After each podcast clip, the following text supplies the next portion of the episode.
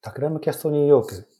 今回は前回に引き続き、サウスバイサウスベスト2023の振り返りの後半をお送りします。ね、あの、普段からの、シン君は、まあ、XR の技術を使っているエンジニアリングとかね、まあ、作品作りとかしてると思うんだけれども、なんか今回のサウスバイで体験したもののうち、あ、こんなこともできるようになってきたんだとか、そういった新しいなんか可能性みたいなものを感じた部分ってテクノロジーの、えっと、面で何かありましたか？ああ、そうですね。なんか、マルチセンサリーは結構ここ2年くらい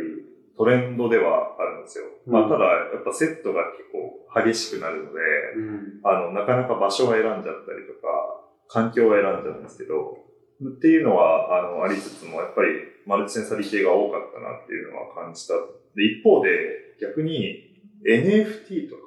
Web3 関係全然見なかったんですよ。ああ、なるほど。それはなんかサウスバイサウスウェストだったら、なんか数年前は確か結構そこで盛り上がってたはずなんですけど、うん、今年はなんか影を潜めてたような感じで、うん、ちょっと原因まではわかんないですけど、うん、なんかそういうちょっと NFT 系は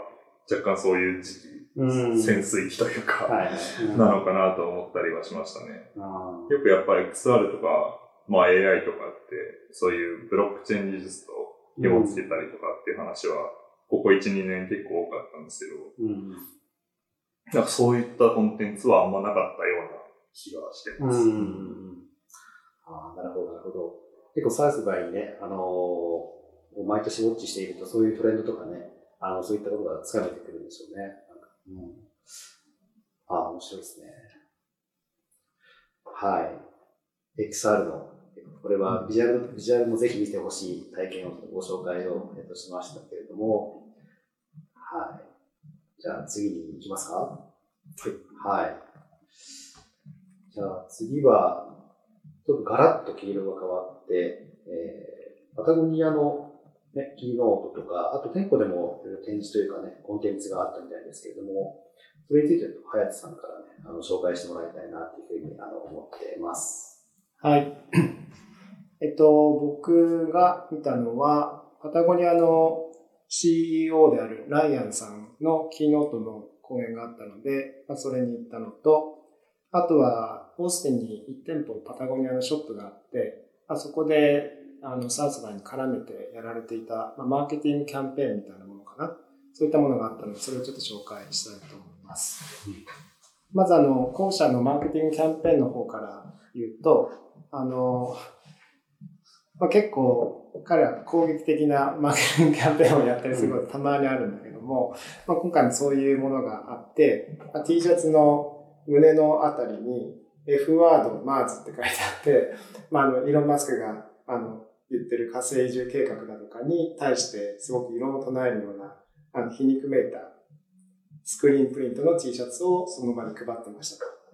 当初は多分3日間ぐらい多分やる予定だったんだけど、すごくなんかツイッターとかで話題になって、2時間待ちの行列とかができて、すぐになくなっちゃったらしくて、僕が行った時には結局、あの、手に入らなかったですね。うん。あと他にはなんか、talk is cheap, answer with action みたいな感じで、うん、言うよりまず行動に起こせっていうことをあの言ってたりだとか、それはまさにあのキーノートの中でライアンさんもしきりに言ってたんですけど、まあ、そういったことが印象的でした。うん、あと、ホスティの街並み歩いてるとすごくでっかい壁があって、そこにもまた、あの、マーズ関連で、not Mars って書いてあってうん、まあ火星じゃないよね。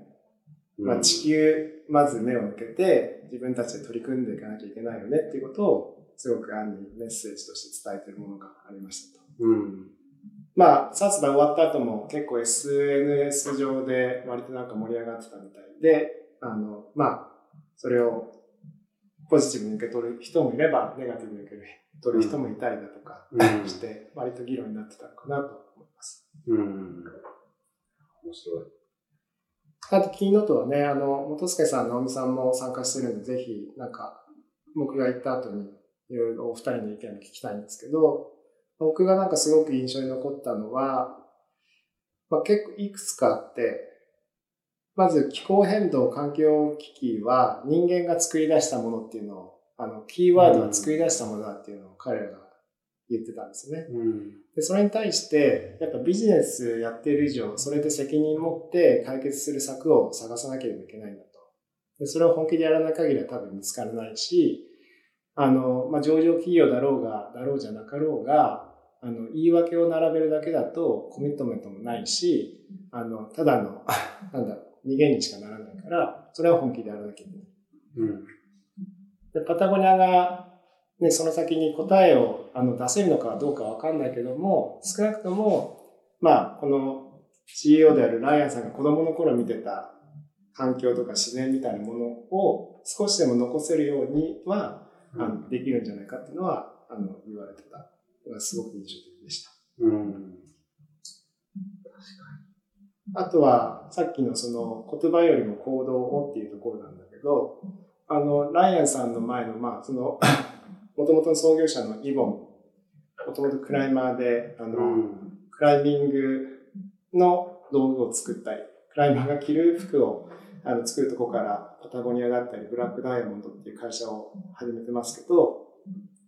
まあ、彼はアイデアが浮かんだら、なんか10年後先にどうなるかっていうのを考えるよりも、まずなんか一歩目のステップを出してみるっていうのを言っていて、まあ、それをまさに会社として体現してるのがパタゴニアだなっていうのはすごく話を通じてて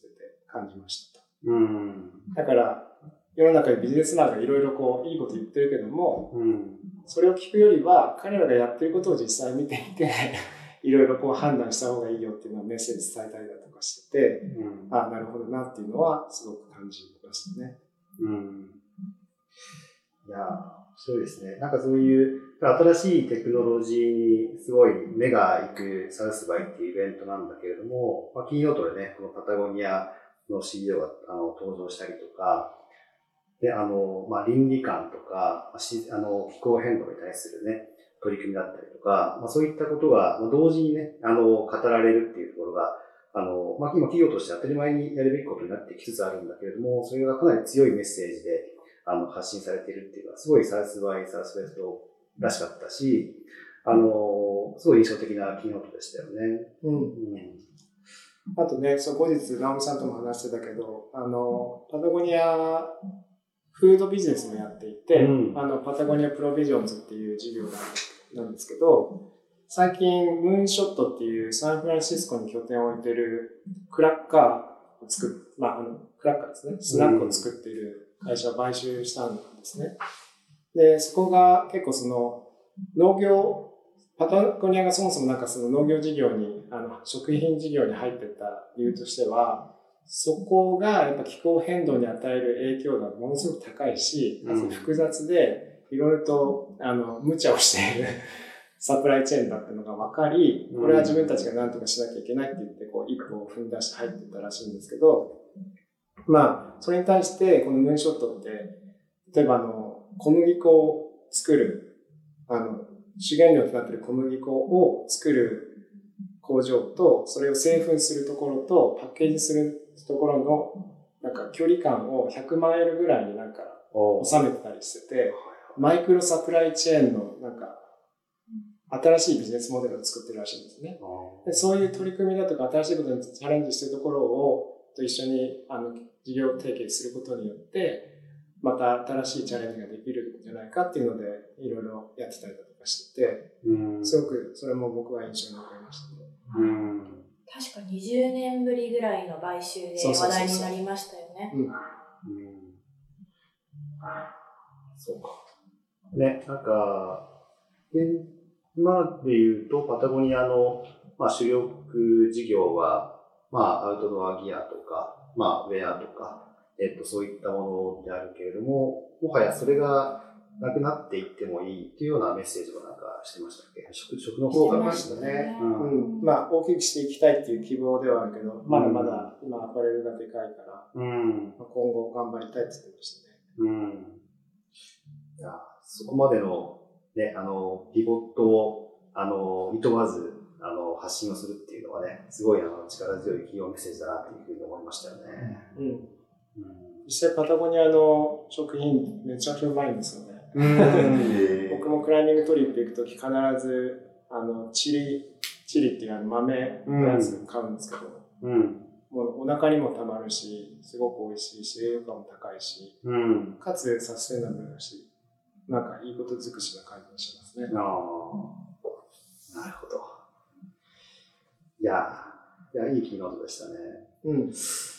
いやなんか、そう、僕はなんかあの、彼の昨日、あの、インタビュー、インタビューですね、あの、まあ、インタビュー形式だったんですけどね、真ん中あたりと最後に、えっと、2回繰り返し、あの、同じことを言っていて、まあ、あの、オーディエンス、まあ、本人も含めて、オーディエンスのみんなに対して、こういったことを、まあ、やっていこうと。いう、その指針みたいなことを示してくれていて、それがなんか3つのね、ベン図でそれを示してくれていて、で、一つは、えー、まあ自分が得意なこと、強み。で、二つ目が、えー、何があなたを幸せにするかということ。で、三つ目が、えー、世界が求めていること。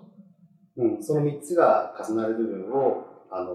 見つけていかなければいけないし、それをみんなやっていくことが、あの、やっていきましょうということを、えー途中と最後に言っていたことがすごいなんか、あの、ちょっとぐさっと刺さり、刺さりまして。そう。で、あの、でそれはなんか、今後の自分のあの行動指針とか、なんか、それこそ短期的に言うと今年の、ね、目標とかね、まあそういったことになんか活かしていきたいなっていうふうに思ったし、なんか今自分がやっているような仕事とかね、あの、そういったことをなんか見つめ直す機会になったんで、すごい参加してよかった、あの、セッションだったなっていうふうに思いますね。うん。ですね。なんか、そう、彼がそれに関して言ってたところで、まあ個人だったらなんかそういう、ね、生きがいとかそういうので、たくさんこういうのってあるんだけど、個人だけじゃなくて会社としてもそうだし、それが政府としても同じことが言えるんだよねっていうのをなんか式に言ってた気がしてて、うん。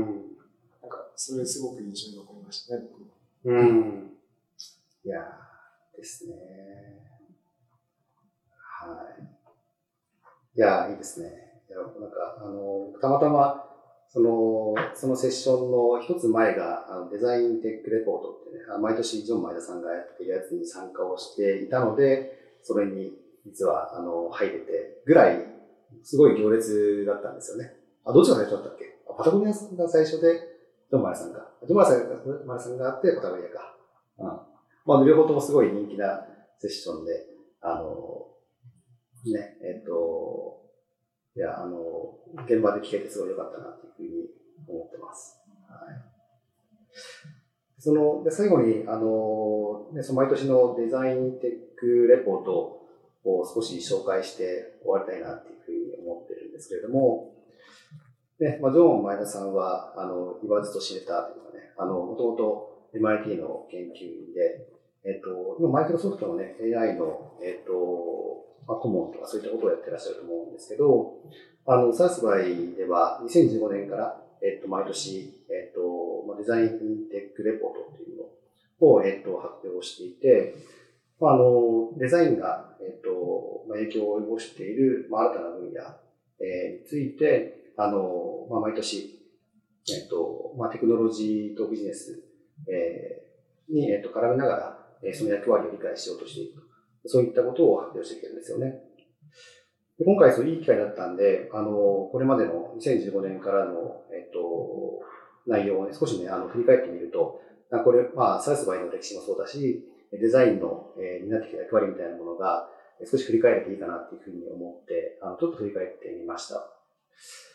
で、2015年の第1回目の時っていうのが、まあ、この頃が、あの、まあ、デザイン、テクノロジーにおけるデザインの重要性高まってきてるよねっていう話とか、デザインと、えっと、エンジニアリングがよりその密接になってきてるっていうことを焦点を当てていて、まあ、スタートアップ、まあ、デザイン主導でね、あの、帯同してくるスタートアップとか、テック企業がデザイナーを採用していくみたいな、そういったことっていうのに、あの、トレンドをね、あの、お話ししていったかなっていうふうに、えっと、思ってます。でその翌年になってくると、まあ、デザイン思考のね、トレンドが高まってきたりとか、デザインが、まあ、ビジネスや社会にね、あの、影響を大きく与えていってるっていう流れを触れていったりとか、その次になっていくと、その2017年に言うと、ここで AI とかね、機械学習におけるデザインの役割について焦点を当てると。まあ、データサイエンティストと、まあ、デザイナーが一緒に働いていくっていうことの必要性をね、強調していく。まあ、そんな年だったかなっていうふうに、えっと、思っています。で、2018年が、あの、デザイン主導型の投資、まあ、ベンチャーキャピタルの業界においてもデザインの重要性が高まってきたっていうような話が、えっと、あったりとか、えー、まあ、翌年で言うと、あの、2018、19年か、えっと、企業の日本系ソフトウェアですね、の UX をあの形成する上で、まあ、デザインの重要性が高まってきていると。まあ、企業におけるデザインの協力高まりみたいなところを話していく。で、この年に、あの、これが終わったあたりで、あの、パンデミックに入ってきたと思うんだけど、えー、まあ、その、ここで、ね、デザインが、その未来の仕事、仕事の仕方みたいなところ、リモートワークとかね、コラボレーションをオンラインでどういうふうにやっていくかのところ、その重要性が高まる中で、新しいデザイナーとしての働き方、まあ、あの、適応する力みたいなことの議論を、えっ、ー、と、紹介してたなっていうふうに思っていて、この年は、2020年は、21年か、サウスバイの、あのね、えっ、と、中止になってた年だったのかなっていうふうに、えっ、と、思うんですけど、で、2021年で、その持続可能な未来をね、あの、作っていくためのデザインであったりとか、2022年が、そこからね、あの、なんていうふうに言ったかな、あの、うん、そこから社会が回復していくためのね、あのテクノロジーやデザインのことをお話ししてきたという感じですね。で、あの今年、あの2023年が、あの、すごい象徴的な、あの、イベントが、あの、サウスバイの直前に起こっていて、チャット GPT ですよね。チャット GPT が1ヶ月前ぐらいに、まあ、公開されて、あの、まあ、大企業が、あの、クローズに持っていた技術みたいなものを、えー、チャット GPT はもう完全に誰もが使える状態にしてしま、したことによって、まあ、大きなうねりが、まあ、テック業界にも、デザイン業界にも、えっ、と、まあ、影響を及ぼしたっていう、その瞬間だったかなっていうふうに思ってるんですけれども、まあ、ジョン・マイさんもね、あの、サイスバイがあるのに、1ヶ月前にこういうことが起こって、そこからリサーチ大変だったんで、みんな あの、言おうとしてたことが、完全に、もうチャット GPT のことを話さないと、あの、ダメだっていうふうになったと思うんですけど、うん。で、その AI についてのね、あの、がどういうものかっていうことを改めて彼らしく紹介をしてくれて、まあ AI ですよね。あの、まあ A と、えっと I が、えー、含まれている、あの、単語を用いながら、現状の AI がどういうものかっていうことをお話ししていたんですけど、例えば、アーティフィシャル、あの、まあ、人工的なもの、えー、まあ、その、えっ、ー、と、である、えー、AI、そこにも A と I が入ってますよね。そして、えー、イマジネイティブ、まあ、創造的であるということとか、えー、ジェネレイティブ、生成的な、接触的な力のある、えー、もの、そういうふうな形で、そこにも A と I っていうのが入っていて、え、そういう単語を使いながらあの AI を紹介していたんですけれども、一方で、あの、ライヤー、嘘つきっていう、あの、ですね、ここにも A と I が、え、含まれていて、たまに嘘をつくっていうところにも目を向けなければいけないし、えそして、あの、エティック、まあ、えっ、と、倫理的、えー、であるということ。そこには、えっ、と、愛しか入ってなくて、A が含まれてないと。まだその、ね、AI っていうものと付き合っていくときに、倫理観みたいなものっていうのは、えー、掛け落ちている場面があるし、そこには、あの、気をつけて付き合っていかなきゃいけないよねっていうことを、えー、紹介をしていて、これはなんかね、あの、すごい、えー、前田さんらしい、あの、わかりやすいえー、象徴的、印象的なあの紹介の仕方だなっていうふうに、えっと、思いました。で、あの、そんなことを、あの、そういう AI に対して、まあ、デザイナーがね、どういうふうに、向き合っていかなければいけないか、みたいなことを、えっと、まあ、いろんな過去の、えっと、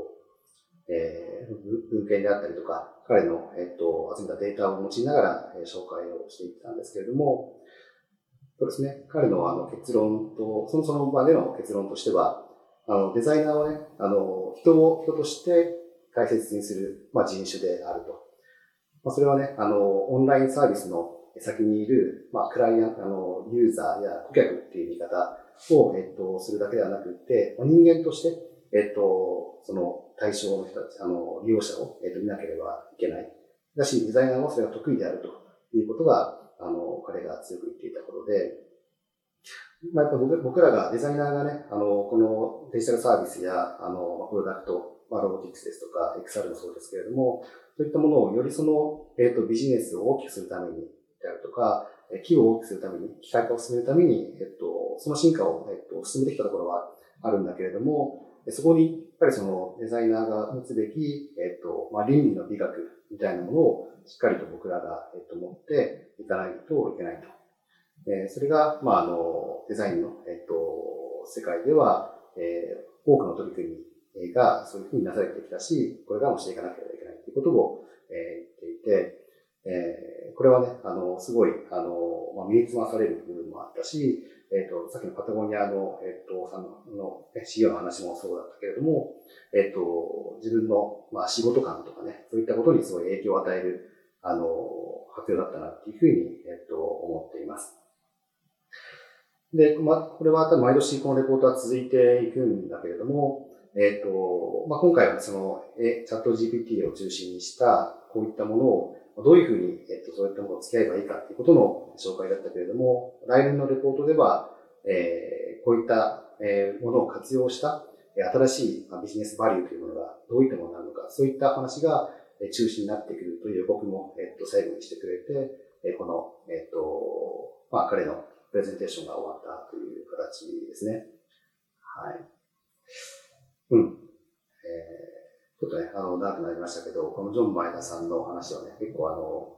まあ、過去のデザイントレンドを振り返る機会にもなったし、えっ、と、これからのね、なんか僕たちの、えー、仕事の仕方にも影響を与える、えっ、と、ものだったなっていうふうに、すごいあの、これも参加して、えっ、と、聞いてよかったし、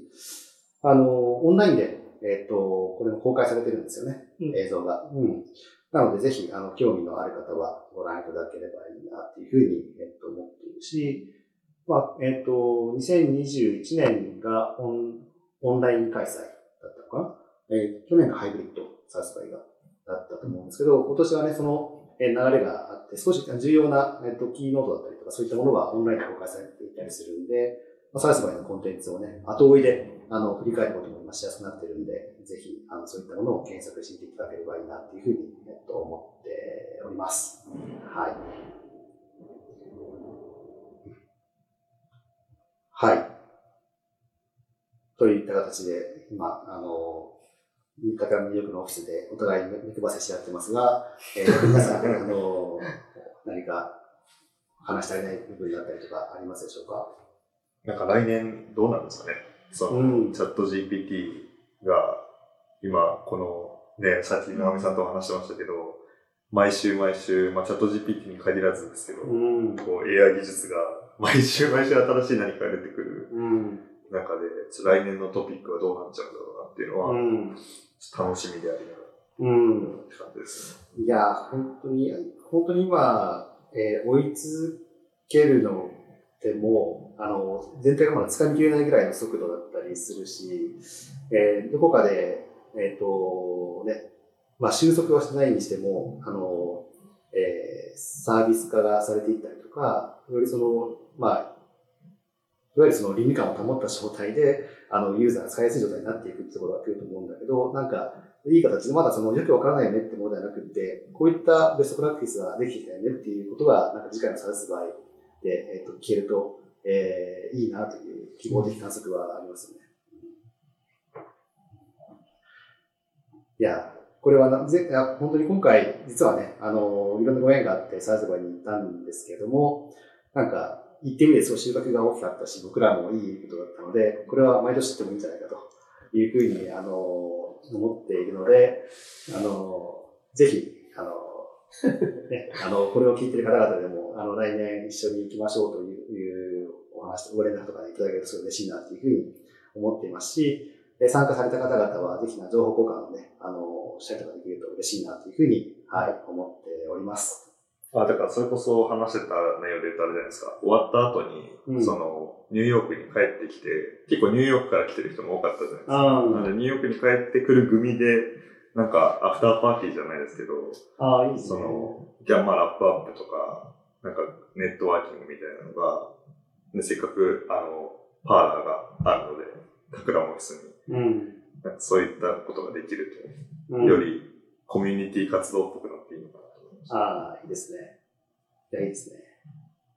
なんかね、あの、さっきちょっと触れてもらったけど、向こうで会ったデザイン事務所のスタジオの方とかに遊びに行ったんでしたっけ、ニューヨークで。はい、行ってきました。あ、そうね。そう、一個実際に遊びに行って、一個はズームでちょっと。お互い知りましょうみたいな。うん。いや、いいですね。うん。いや、ぜひなんかね、あの、次回は、あの今回結構と、あの、えー直前に行くことが決まったんだけれども、えっ、と、次回は少し下準備をして、えっ、と、参加できたらね、なんか、展示をするとかいうこともね、どっかとコラボレーションしながらやることもなんかできたらいいなと思ったりしますが、まあ、そういった、そんないろんな発想が膨らむような、えっ、と、久しぶりのサウスバイサウスウェストの参加でした。はい。じゃあ、本日は、収録はこのぐらいにですかね。はい。ではですね、あの、タクラムキャストは、えっ、と、えー週に1回、えっ、と、毎週月曜ですね。最近アップできないよ日もたまにあるんですけれども、えー週に1回目標で、えっ、と、アップをしております。で、あの、ツイッターなどで、えーハッシュタグ、タクラムキャストをつけていただいて、えーコメントや感想をいただけますと、えー僕たち見ておりまして、えーとても励みになりますし、あの、返信もさせていただければというふうに思っておりますので、ぜひコメントいただければと思います。